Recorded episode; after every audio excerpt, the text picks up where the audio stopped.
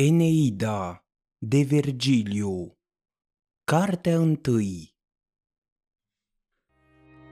Când luptele viteazului, care izgonit de ursită de pe țărmurile Troiei, și-a pus cel din tâi piciorul pe malurile Laviniului în Italia. Pe multe mări și pământuri a fost zvârlit de urgia zeilor și de mânia neiertătoarei Iunone mult a avut de pătimit în războaie până să dureze un oraș și să-și statornicească zeii în Lațiu leagănul seminției latine al străbunilor albani și ale zidurilor înalte ale Romei. Muză, povestește-mi aceste fapte, povestește mânia zeiței ce l-a silit pe un om cunoscut prin credință să înfrunte atâtea nenorociri și să îndure atâtea necazuri. E cu putință oare să fie atâta urgie în suflete cerești? A fost odată o cetate străveche întemeiată de pribegi tirieni, Cartagina, departe în fața Italiei și a gurii Tibrului, cetate puternică prin bogății și vașnică în războaie, care se spune că îi plăcea Iunonei mai mult decât toate celelalte și chiar decât insula Samos. Aici își avea armele, aici își avea carul și dacă i-ar fi îngăduit ursita, aici ar fi vroit zeița să statornicească domnia lumii. Auzise însă că din sângele troian va ieși un vlăstar ce va răsuna odată și odată cetate tiriană și că un popor aprig în războaie și stăpân până departe va porni pentru a nimici puterea Libiei. Așa hotărâseră parcele. La teamă îi se mai adaugă și amintirea războiului vechi pe care mai mult decât alții îl uneltise ea de dragul grecilor la zidurile Troiei timpul nu-i ștersese din suflet pricinile mâniei și ale durerii. În fundul inimii îi stăteau și acum săpate amintirea judecății lui Paris, nedreptatea făcută frumuseții ei, neamul nesuferit al troienilor și cinstea adusă lui Ganimede ce fusese răpit de Jupiter – Întețită de acestea, ea ținea de aceea departe de Lațiu și izvârlea pe toate mările pe troienii scăpați de mâna danailor și a neînduplecatului Ahile, care băjeneau de atâția ani în voia soartei pe toate mările. Atâta trudă a cerut întemeierea poporului roman. Abia se depărtaseră de țărmurile siculilor și își întinseră pânzele la vânt, spintecând voioși cu pintenul de aramă al corăbilor lor spuma sărată a mării, când fica lui Saturn, în sufletul căreia mognea încă vechea rană, își spuse în sine Să mă dau oare bătută și să mă opresc de la ceea ce am pornit?" Să nu pot eu îndepărta pe căpetenia teucrilor de la țărmul Italiei? Ursitele mă împiedică, Palas a putut totuși preface în cenușă flota argienilor și i-a putut scufunda și pe greci în mare numai din pricina vinii, ori mai bine a nebuniei unuia dintre dânsii, a lui Ajax, fiul lui Oileu. Ea a aruncat dintre nori trăznetul cel repede al lui Jupiter și le-a împrăștiat cu răbile și a răscolit mările cu vânturile ea l-a putut înfășca pe vinovat și l-a făcut să verse flăcări din pieptul străpuns și l-a ținut apoi pe vârful unei stânci. Iar eu, stăpâna zeilor, sora și soția lui Jupiter, mă lupt zadarnic de atâția ani împotriva unui singur popor. Cine o să mai slăvească de acum înainte puterea Iunonei, ori să-i mai aducă cu zmerenie la altare rugăciuni și jertfe? Frământând astfel de gânduri în sufletul învăpăiat, zeița sosi în Eolia, țara furtunilor, lăcașul de unde pornesc vifornițele. Aici domnește Eol, care în fundul unei peșteri uriașe ține sub stăpânirea lui vânturile răzvrătite, furtunile zgomotoase și le încătușează în închisoare. Mânioase, ele freamăt în jurul porților în vuietul muntelui de pe o stâncă prăpăstioasă, cu toiagul în mână, Eol le domolește neastâmpărul și le potolește mânia. Dacă nu l-ar înfrâna, vânturile ar spulbera în văzduh marea, pământul și cerul înalt. De teamă, atotputernicul tat al zeilor le-a închis în peșteri adânci, peste care a prăvălit namile de munți și le-a dat un stăpân care, supus el însuși unei noime, să știe când să le strângă hățurile și când să le sloboadă. La dânsul veni atunci Iunona să îi se roage cu aceste cuvinte. Eol, ție ți-a dat tatăl zeilor și al oamenilor puterea de a îmblânzi vânturile și de a le umfla cu ajutorul vânturilor. Un neam dușman plutește pe Marea Tireniană, ducând Ilionul și pe nații lui învinși în Italia.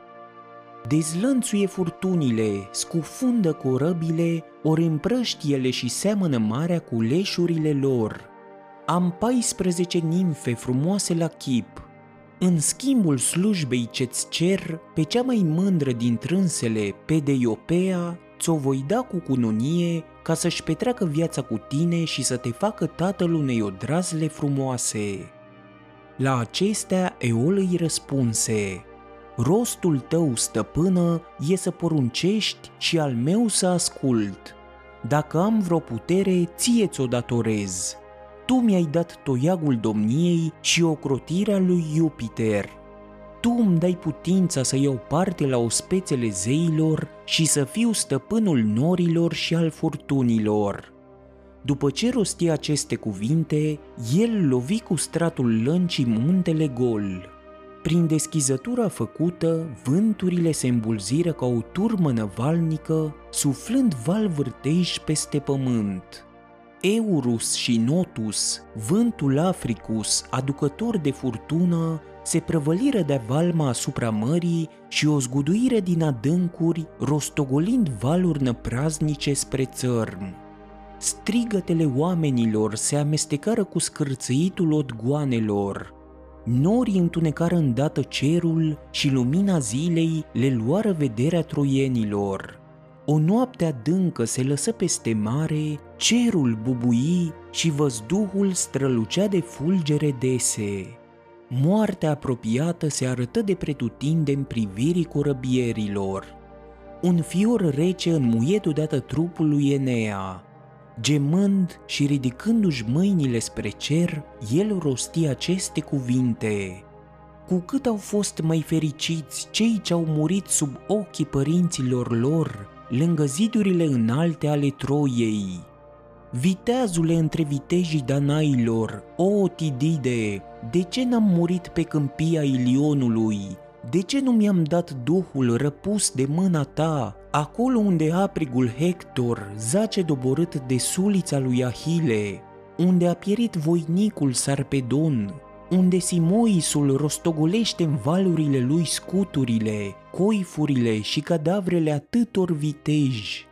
Pe când vorbea așa, furtuna deslănțuită de Acvilon izbi în față pânza și ridică talazurile până la cer.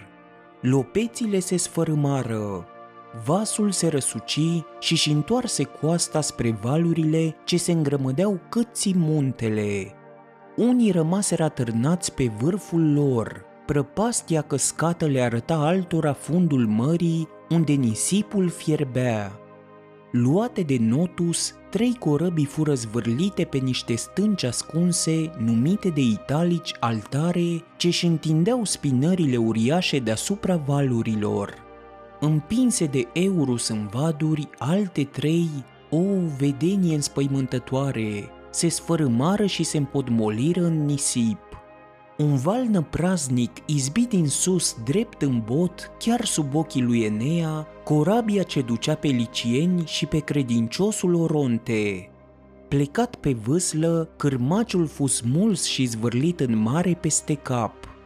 De trei ori șuvoaile răsuciră corabia și o învârtiră pe loc până ce vârtejul iute o trase la fund – începură să răsară oameni plutind deasupra genunii, arme de ostași, scânduri de corabie și comorile Troiei. furtuna răpuse corabia puternică a lui Ilioneu și pe cea a viteazului Ahate și pe cea care se urcase Abas și pe cea a bătrânului Alete. Prin încheieturile desfăcute ale coastelor toate, se umplură de apa vrăjmașă și se deschiseră prin crăpături. În vremea aceasta, Neptun simți că marea se frământă zgomotos și că se dezlănțuise furtuna și că apele liniștite de la fund se ridicaseră deasupra. Se tulbură adânc și înălțându-și capul liniștit peste valuri, privi atunci în larg unde zări corăbile lui Enea risipite pe întinsul mării și pe troieni copleșiți de talazuri și de prăpădul ploilor. Ca frate, pricepu numai decât vicleșugul și mânia sorusii Iunona. Chema atunci la dânsul pe Eurus și Zefirul și le vorbi așa, Până într-atât purtați în voi trufia neamului din care vă trageți. Fără porunca mea, vânturilor, cutezați să răsturnați cerul și pământul și să ridicați cu geamite valuri. Las că vă arăt eu vouă, să potolesc numai talazurile deslănțuite și o să-mi plătiți apoi greșelile cu altfel de pedeapsă. Pieriți din ochii mei de spuneți stăpânului vostru că mie și nu lui i-a dat soarta împărăția mării și temuta furcă. El stăpânește numai peste stâncile uriașe unde slăcașurile voastre eure. Să se grozăvească la curtea lui și să domnească în peștera unde sunt închise vânturile. Astfel vorbi și înainte chiar de a sfârși, domoli apele umflate, împrăștie norii îngrămădiți și aduse din nou soarele. Unindu-și străduințele, Cimotoie și Triton desprinseră corăbile din stâncile ascuțite. Însuși Neptun le ridică cu furca lui, le deschise drum printre nisipurile întinse și după ce liniști apa, lunecă pe deasupra valurilor cu roțile ușoare ale carului său. Când izbucnește răscoala în sânul unui popor și când sufletul norodului clocotește, torțele și pietrele zboară. Din orice-i vine la îndemână, furia își face arme, dar dacă zărește un bărbat vrednic prin virtuți și merite, mulțimea tace și ascultă cu urechile ciulite. Numai cu vorba el înfrânează sufletele și moaie inimile. La fel se potoli și freamătul valurilor, de îndată ce zeul privi peste ape și purtându-și caii sub cerul înseninat, zbură cu hățurile slobode în cerul ușor. Osteniți, eneazii se siliră acum să ajungă în grabă la țărmul cel mai apropiat și se îndreptară spre malul Libiei. Într-o scobitură adâncă se află aici un loc din care o insulă face un port. Venind din larg, valurile se frâng de coastele ei și întorcându-se în dărăt, se despică în cercuri. De o parte și de alta se ridică stânci năprasnice. Doi colți amenință cerul. La picioarele lor adăpostite, apele stau nemișcate.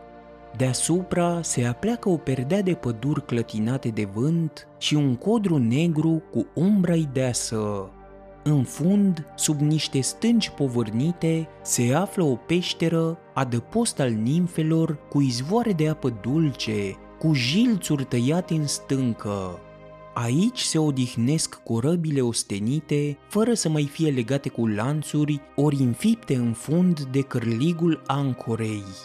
Aici sosi și Enea cu cele șapte corăbii cei mai rămăseseră din întreaga flotă.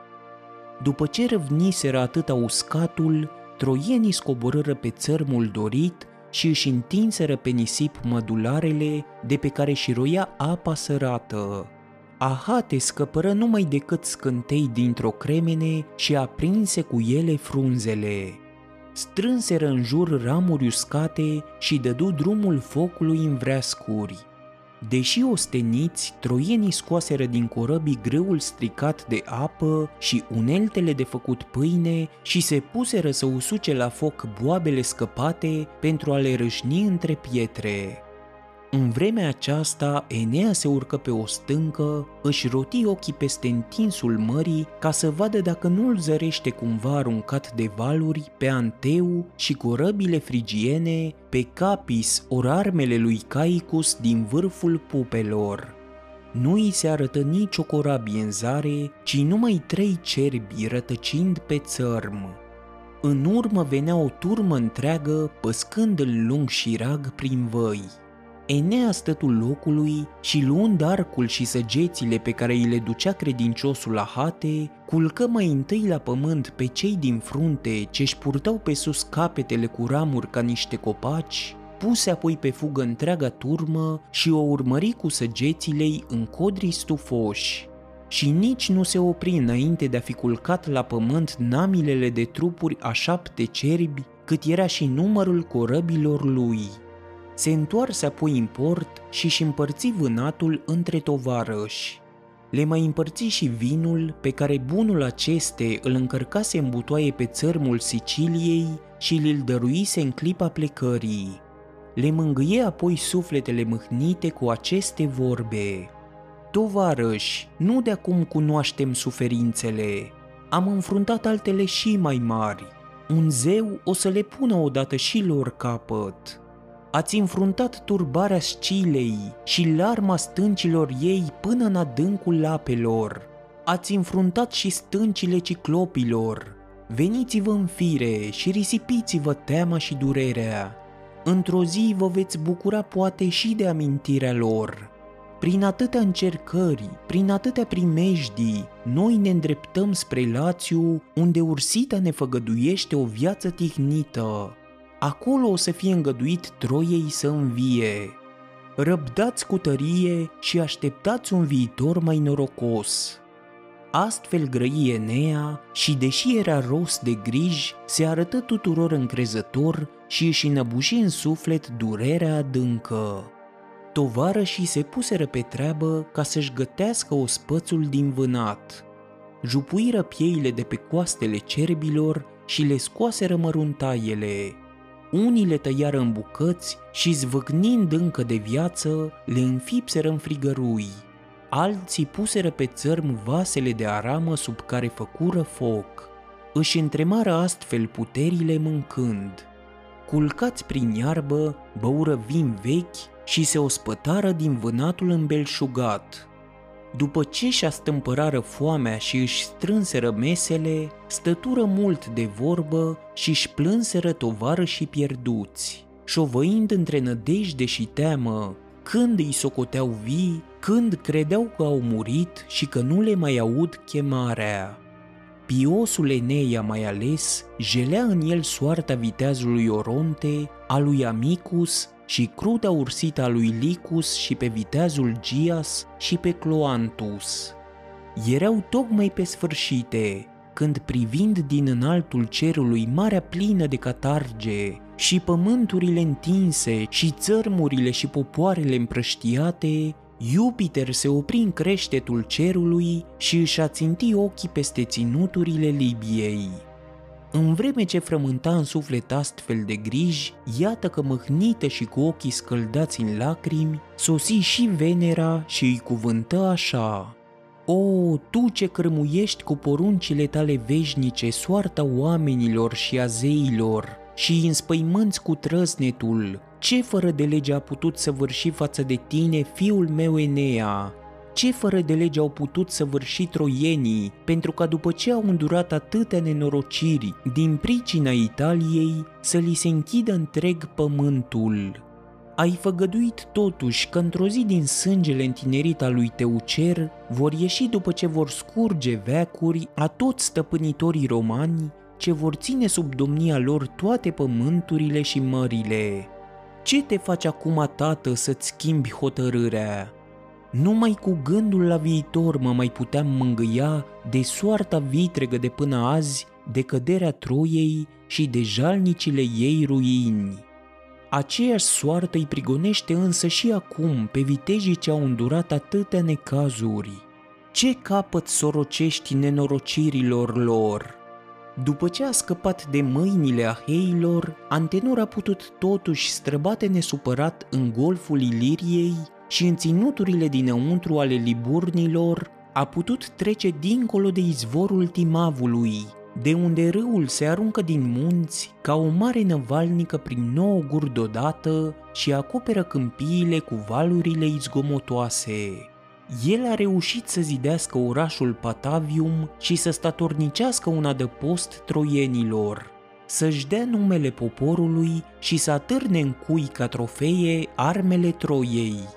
Liniștit, el se odihnește acum în pace netulburată, iar noi, sânge din sângele tău, cu toate că ne-ai făgăduit nemurirea cerească după ce ne-am pierdut corăbile, ce grozăvie! Suntem lăsați în voia urgiei unei singure zeițe și aruncați departe de țărmurile Italiei. Asta e răsplata credinței. Așa ne așezi în domnie, privind-o cu zâmbetul care înseninează cerul și furtunile, tatăl zeilor și al oamenilor își sărută părintește fica și îi grăi apoi astfel. Liniștește-te, citere, ursita poporului tău rămâne neclintită. Vei vedea cetatea și zidurile făgăduite ale Laviniului și vei aduce chiar tu pe mărinimosul Eneia în lăcașurile Olimpului. Hotărârea mi-a rămas nestrămutată, Fiindcă te roade însă grija, mă voi spovedi și îți voi deschide cartea viitorului ca să descoperi tainele soartei.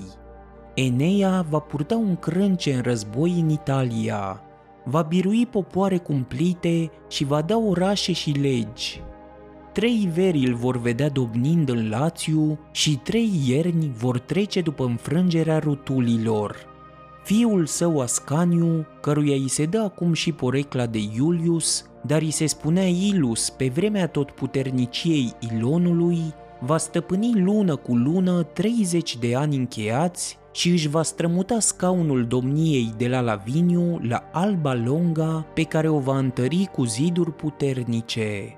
Trei veacuri întregi va domni aici neamul lui Hector, până ce Ilia, o vestală din vița regilor, se va da în dragoste cu Marte și va naște doi frați gemeni. Îmbrăcat cu blana roșcată a lupoaicei cei hrănise, Romulus va alcătui apoi un neam de strânsură, va clădi cetatea lui Marte și își va da numele romanilor cărora nu le pun niciun hotar stăpânirii și niciun soroc. Le-am hărăzit o putere fără margini. Chiar și neînduplecata Iunonă, a cărei ură frământă astăzi și marea, și pământul, și cerul, își va îmblânzi gândul și va ocroti împreună cu mine pe romani, stăpânitorii lumii, neamul purtătorilor de togi. Asta e voința mea. Va veni o vreme în scurgerea veacurilor când neamul lui Asaracus va supune Ftia și prea frumoasa Micena și va domni în Argosul învins din strălucitul sânge al troienilor se va naște Cezar, ce își va întinde stăpânirea până la ocean și numele până la stele. El se va numi Iulius, după marele lui strămoș Iulus. Scăpată de griji, chiar tu îl vei primi cândva în cer, încărcat de prăzile răsăritului.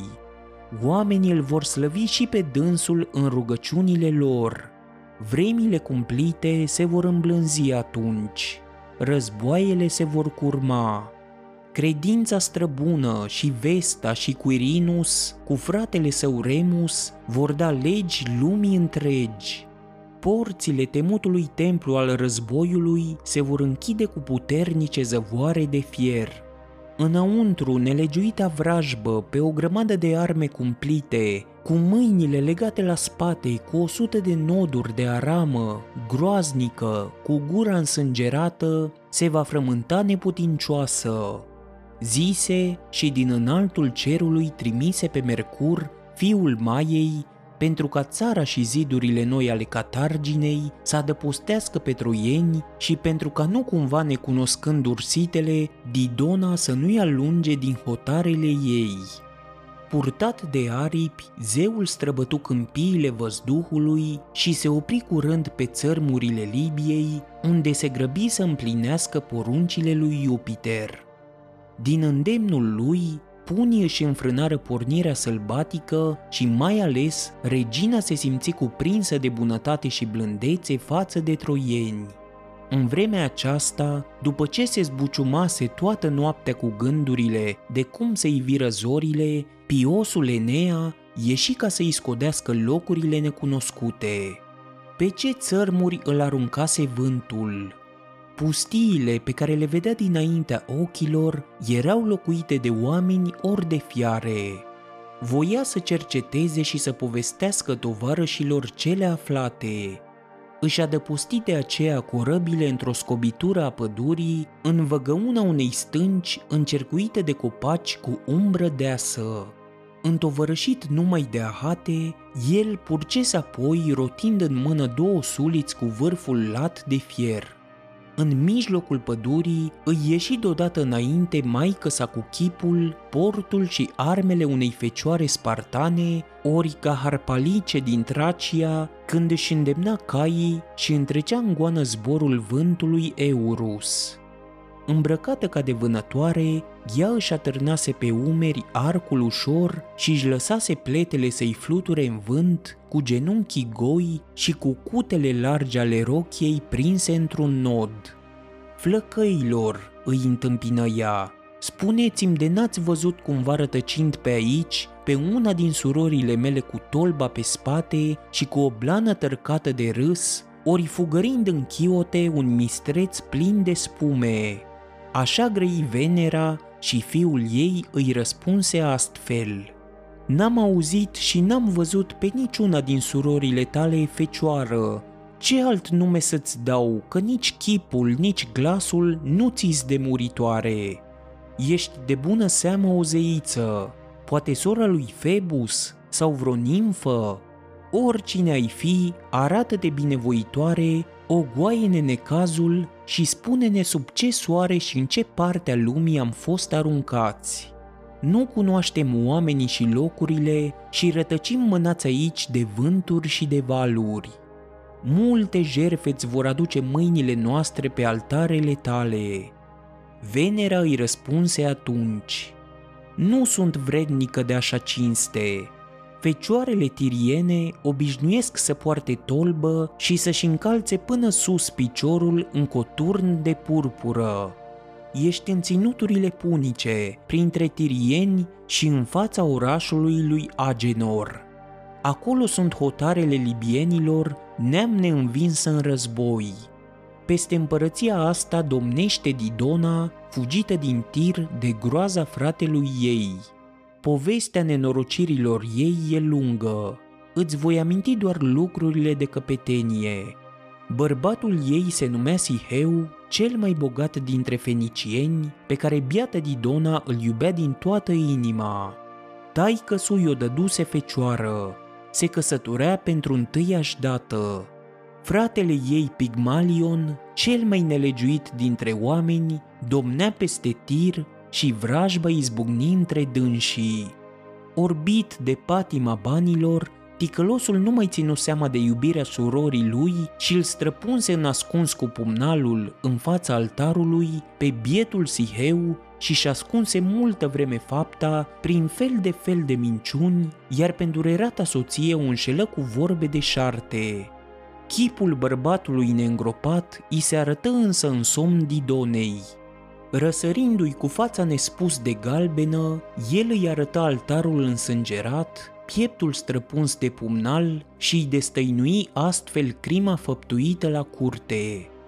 O sfătui apoi să-și grăbească fuga și să-și părăsească patria și ca ajutor de pribegie îi descoperi, tăinuită în pământ, o veche comoară necunoscută de nimeni, grămezi de aur și de argint. Îngrozită de aceste destăinuiri, Didona se pregăti să fugă și își strânse tovarăși. În jurul ei se adunară toți cei ce urau ori se temeau de tiran. Ei puse mâna pe corăbile ce se aflau tocmai gata de plecare și le încărcară cu aur. Avuțiile lacomului Pigmalion au pornit astfel pe mare. O femeie era în fruntea băjeniei, A sosit aici, unde vei vedea peste puțin zidurile mari și cetățuia ce se înalță a tinerei Cartagine. Au cumpărat o întindere de pământ atât cât s-o poată cuprinde cu o piele de taur, de unde și numele cetățuiei de Birsa. Dar voi cine sunteți? De pe ce tărâmuri veniți? Încotro vă îndrumați? Întrebându-l astfel, Enea îi răspunse, suspinând din adâncul sufletului.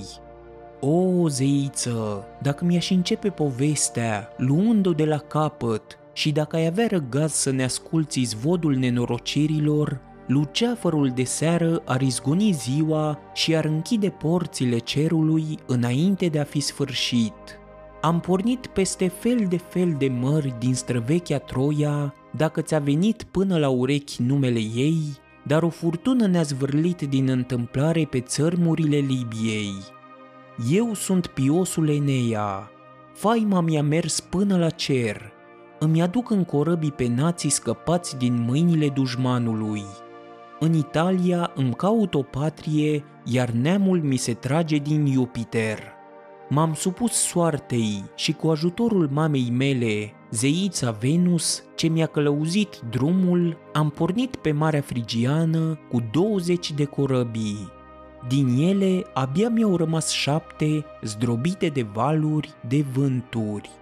Necunoscut, sărman, eu însumi rătăcesc prin aceste pustiuri ale Libiei, izgonit din Europa și din Asia.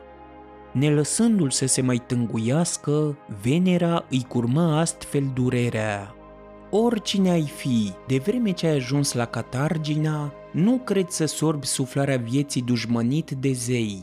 Apucă-o înainte și du-te de aici la pragul reginii, căci te vestesc că ți s-au întors tovarășii și ți s-au înapoiat corăbile ce s-au pus la adăpost de cum s-au schimbat vânturile. Ți-o vestesc numai dacă părinții nu m-au învățat greșit să citesc în zborul păsărilor privește la cele 12 lebede bucuroase că sunt în grămadă, pe care însă odinioară, repezindu-se asupra lor din înaltul văzduhului, un vultur le-a risipit pe cerul senin. Uitele cum se lasă pe pământ în lung și rag, ori își caută de sus locul unde să se pogoare. După cum s-au strâns iarăși împreună, de se joacă acum foșnind din aripi și se rotesc în aer cântând, tot așa și corăbile și tinerii tăi tovarăși, ori sunt în port, ori intră acum cu pânzele întinse. Pornește dară și îndreaptă-te încotro te duce drumul ăsta. Ea zise și cum se întoarse, grumazul trandafiriu îi străluci de lumină și de pe creștet părul împrăștia o zeiască mireasmă de ambrozie. Rochia îi căzu până pe picioare și după mers se văzu că era într-adevăr o zeiță. Enea își dădu seama că e maică sa și aruncă aceste cuvinte în timp ce ea se îndepărta. Pentru ce nemilostivo îți înșel de atâtea ori fiul cu arătări de șarte? De ce nu mi dat să-ți iau mâna în mâinile mele și să-ți aud glasul adevărat și să-ți răspund ca un fiu? El o dojeni cu astfel de cuvinte și-și îndreptă pașii spre cetate. Zeița învălui însă pe drumeți în ceață și înfășură într-o mantie deasă de negură ca să nu-i poată nimeni zări ori să se apropie de dânsii și să-i zăbovească din cale, întrebându-i de unde veneau, iar ea se aruncă în văzduh și zbură spre Pafos, bucuroasă să-și revadă lăcașurile, unde pe cele o sută de altare ale templului ardea tămâia din Saba și se împrăștia mireazma ghirlandelor proaspete. Drumeții porniră pe calea ce li se deschidea înainte și se urcară pe colnicul cel mai înalt dinaintea cetății, de unde se vedeau zidurile din față. Enea se minună de aceste curți, nu de mult doar niște bordeie. Se minună de porți, de forfota norodului și de ulițele așternute cu piatră. Harnicii tirieni zoreau, unii lucrau la ziduri, clădeau cetățuia, rostogoleau pietrele cu mâinile lor, alții își alegeau locul potrivit pentru casă și îl închideau cu o brazdă. își alegeau judecătorii, magistrați și sfatul cel sfânt al obștei. Unii săpau porturile, alții așezau temeliile unui teatru și tăiau din stâncă uriașe columne, podoabe mărețe pentru scena viitoare. Muncă de adevărate albine, când la începutul verii, la soare, pe câmpurile înflorite, unele duc roiurile celor tinere, altele strâng mierea curgătoare și umplu fagurii cu dulcele ei nectar. Altele primesc povara tovarășilor ce sosesc, ori se înșiră la luptă și izgonesc de la faguri leneșa turma a trântorilor. Lucrul zorește și mierea care miroase a cimbru îmbălsămează aerul. Ți-a plăcut episodul? Dă-i subscribe și vei avea acces la celelalte pregătite. Nu uita să dai și coment și share pentru ca toți să afle unde pot găsi audiobook-uri gratis.